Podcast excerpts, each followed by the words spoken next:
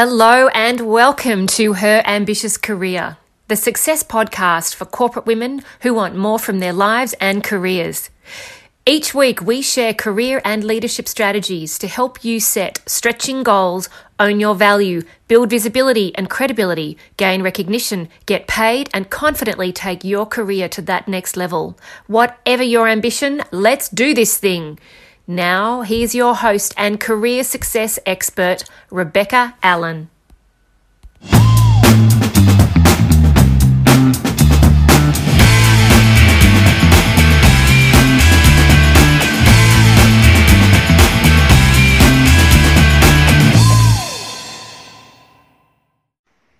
Ladies, welcome on in. Today I'm joined by Judith Sturman. Hi, Judith. Hi, Rebecca. How are you today? I'm very, very well indeed. Thank you so much for coming on the show again. It's really lovely to see you here. Um, Judith is a senior leader at Transport Canberra and actually was a client of mine over a decade ago. So it's so lovely that we're still in touch and um, that we still sort of keep, you know, each other abreast of what we're doing and how we're proceeding in our careers. So thank you so much, Judith, for for being in my life as well as being in my business. So thank you for being here. Um, today, we're going to be talking about how to tap into your strengths as an introverted leader, which is such an important topic. And um, introversion is something that comes up a lot in my world, in my coaching world. And it obviously comes up uh, for Judith because um, Judith identifies as being introverted. And the thing that's interesting, I think, Judith, about introversion in the corporate world, particularly, is that you know, corporate culture is so geared towards favoring an extroverted communication style.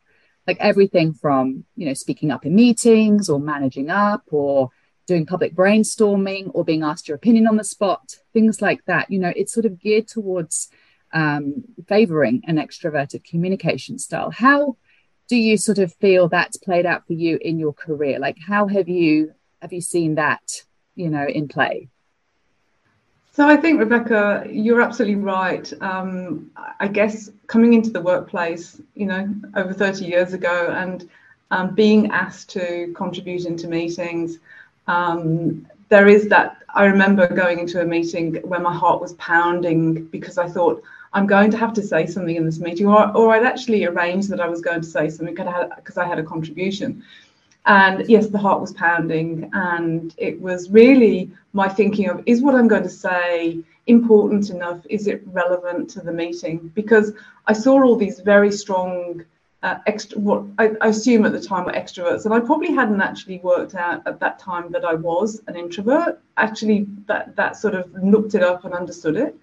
Um, but yeah, so I suppose at that time I could have easily been put off uh, progressing my career with that fear that came about every time that I had, a, had to have a meeting and perform. And uh, I guess over time, I did have people that encouraged me. Um, and, and I suppose that's where I am now is wanting to actually say to um, developing uh, leaders who are introverts that don't give up when you feel those feelings. Um, but absolutely it's um, and, and even in meetings now when people know that i'm introverted and and i actually have um, a senior director above me who actually talks about my introversion quite openly and they're very extroverted. And so it's quite strange to actually hear about somebody talking about somebody that's introverted and talking about you when actually introverts don't say to anybody, "Oh, you're really extroverted. Um, mm. Yeah, you, know, you behave this way." So there is, um, I think, there is a bias towards um, introverts being different, mm. and so for an introvert, it's very important to start to understand your inner strengths and what you're bringing, and and actually have confidence that what you're bringing has relevance and has importance um, because I think a lot of what we do as introverts and how we think is different to extroverts and adds real benefit and value um, that we'd be lost if we didn't have that um, that input. Yes, and I think that's the crucial thing because I think if you're in an environment that is naturally, like you say, biased um, against you, essentially in a way where you know this is valued and that necessarily isn't valued, then you can start to doubt whether you have value to add and you can start doubting whether you have a, you do deserve a seat at the table and it sort of creates this vicious circle. So i think in my experience it's really important to own your value first and understand that you do have value to add um, and then find ways in which you can you know bring that in so that you can actually share your value and share your thoughts. Um, we were talking actually before we started recording today about this idea of having different um, chairs of meetings, which I thought was really interesting. Whether your chair is introverted or whether your chair of a meeting is extroverted. Could you just share your thoughts on that, you know, in terms of, you know, because you obviously chair lots of meetings and as an introvert, and you were mentioning your observations in terms of how you bring introverts into conversations. Yes, it's funny actually. I just recall yesterday I had a meeting and, and it was a Teams meeting. So it doesn't in-person meeting or in Teams meetings that they're all the same in terms of how the introvert who's got a planned thought uh, led approach versus an extrovert who's got a need to be heard approach, um, actually how that dynamic works. So I actually was chairing a meeting yesterday and one of my senior um, managers started to sort of take over the meeting and start to guide and um, it, it, took it away from the planned approach that I was taking. Yes. And I sort of jokingly said, Oh, I should have had you chairing the meeting.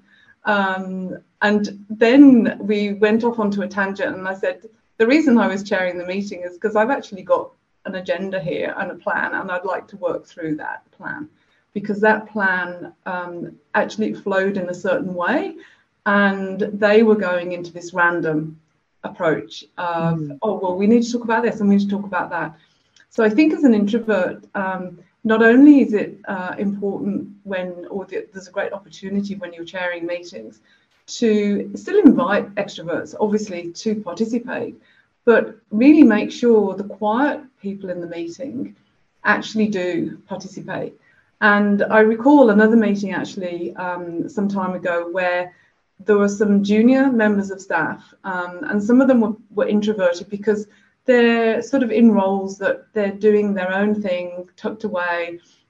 And I was a little bit concerned that we'd ask them, "Oh, could everybody please contribute to the meeting and and you know put your hand up when you've got something to say?" So nothing happened. Nobody put their hands up.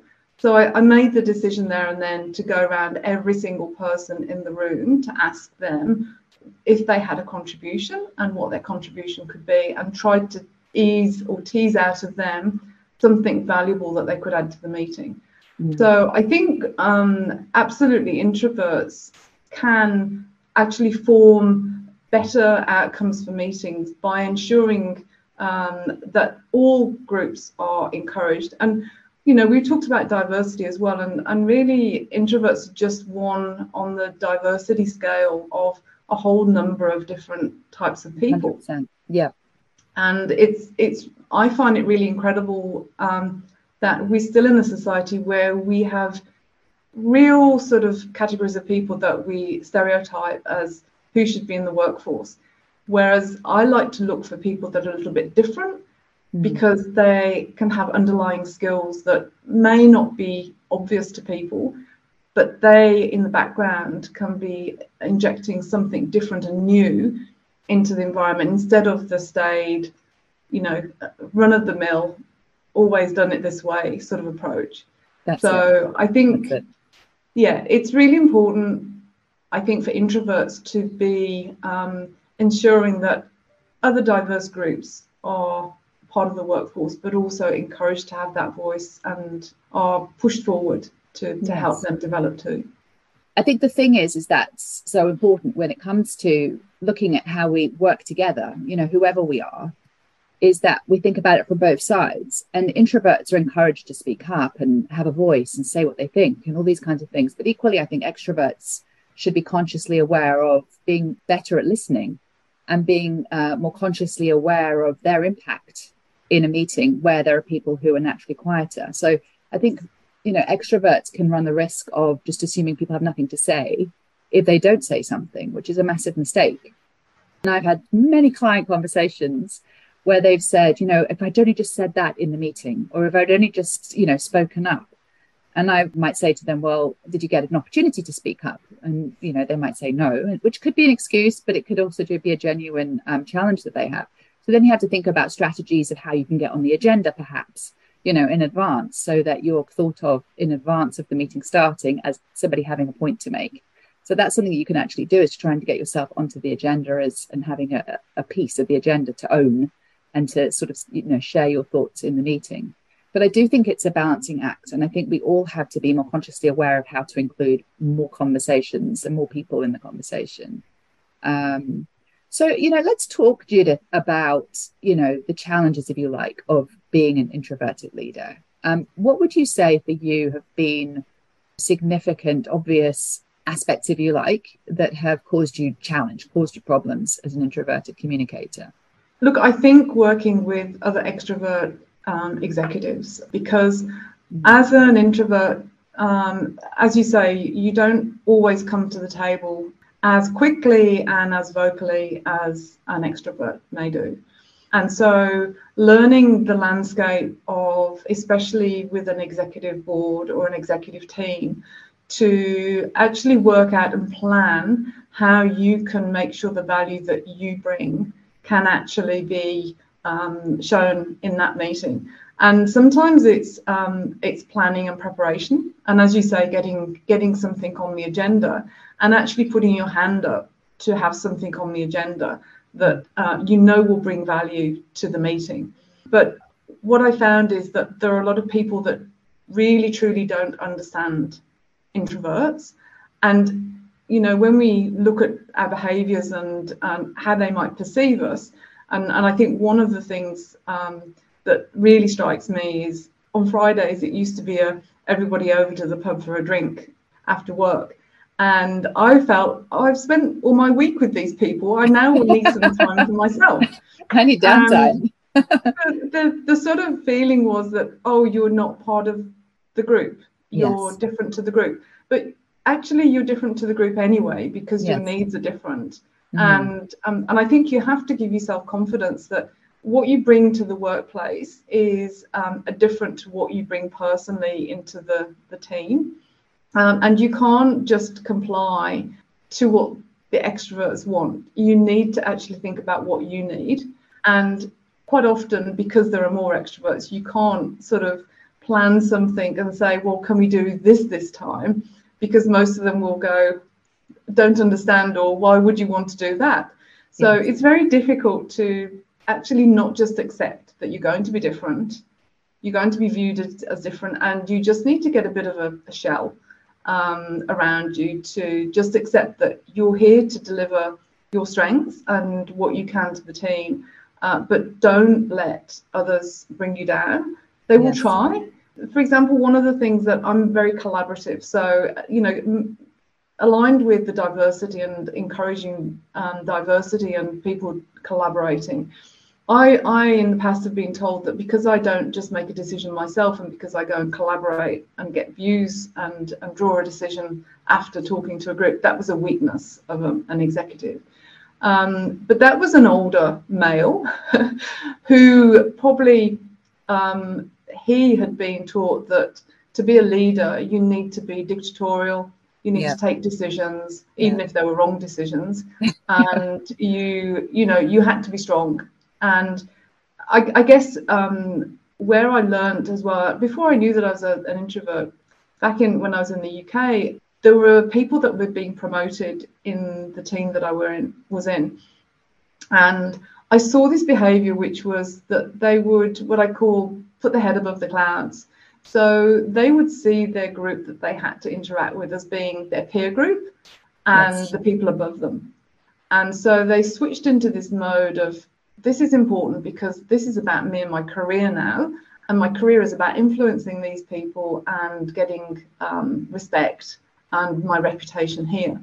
And they'd forgotten that actually the people that were doing the work for them were the people that were beneath them when I say beneath them, I don't mean yeah. in, but beneath them. But managing and, up and managing um, down. So they were yes. constantly managing up and forgetting to manage down. That's right. And so I think one of the certainly one of the things as an, an introvert that I have as a um, a characteristic is is actually reaching down to all levels of um, people in in the staff groups in the work in the work groups because actually um, when you do do that do that you learn more and you you understand more about the actual work that you're doing. And especially when you're in a, a customer service type role if you don't have contact with the people that are doing the actual customer interface then you actually don't have an understanding of how that how the business can improve. Yeah. Um, and that I think for me that's an introvert trait is um, is actually getting out with people and engaging with people. And sometimes that doesn't really make the mark with extroverts because they're up there thinking about how they're working and what they look like and, and what decisions they can make mm-hmm. without reaching down to actually do that work because it's actually harder um, to go back and do that work with people and understand people.